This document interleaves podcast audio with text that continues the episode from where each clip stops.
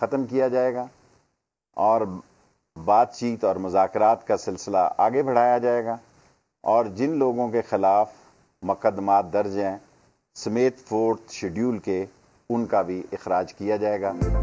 لاہور میں کل عدم تحریک لبیک پاکستان سے حکومتی وفد کے طویل مذاکرات کا تیسرا دور کامیاب۔ کل عدم ٹی ایل پی ملک بھر میں دھرنے ختم کر دے گی۔ حکومت مقدمات ختم کرے گی۔ فورتھ شیڈیول سے نام نکالا جائے گا آج۔ قومی اسمبلی میں فرانسیسی سفیر کی ملک بدری کی قرارداد پیش کی جائے گی۔ وزیر داخلہ شیخ رشید نے تصدیق کر دی۔ یہ بات طے پا گئی ہے کہ ہم آج قومی اسمبلی میں فرانسیسی سفیر کی ملک بدری کی قرارداد پیش کریں گے۔ ٹی ایل پی یہ کہہ رہی ہے جو فرانس میں ہوا فرانس کے امبیسڈر کو واپس بھیجا جائے تو نقصان ہمیں ہوگا۔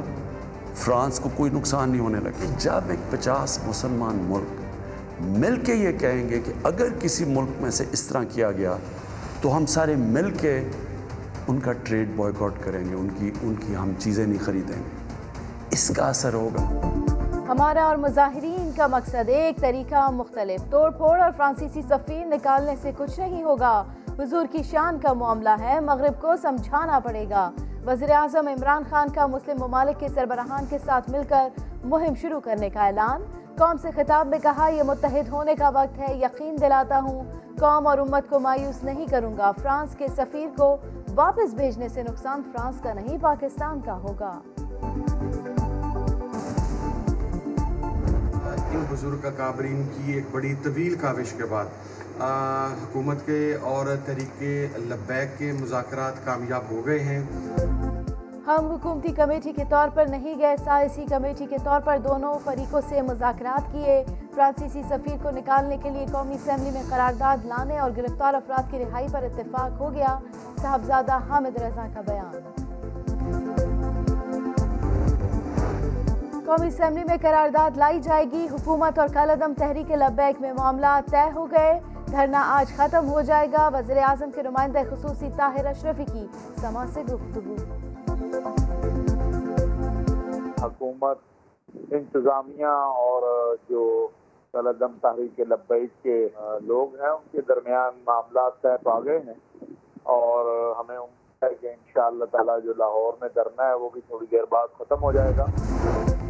وزیر خارجہ شاہ محمود قریشی کی دورہ ابودابی میں بڑی کامیابی۔ متحدہ عرب امارات نے پاکستان کو دیے گئے دو ارب ڈالر قرض کی واپسی کی مدت میں توسیع کر دی۔ اماراتی ہم منصب شیخ عبداللہ بن زید النیان سے ملاقات، تجارت اور سرمایہ کاری سمیت دیگر امور میں دو طرفہ تعاون بڑھانے پر اتفاق۔ ملک میں کرونا سے مزید ایک سو سینتیس مریضوں کی جان گئی، پانچ ہزار چار سو پینتالیس نئے کیسز رپورٹ۔ جاں بحق ہونے والوں میں سابق آئی جی خیبر پختونخوا، ناصر دورانی بھی شامل۔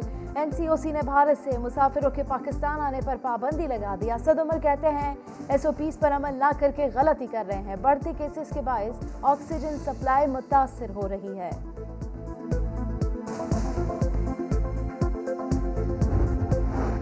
بلوچستان کے علاقے دکھی میں کوئلے کی کان میں زہریلی گیس بھرنے سے دھماکہ، آج کان کن شدید زخمی، ہسپتال منتقل کر دیا گیا۔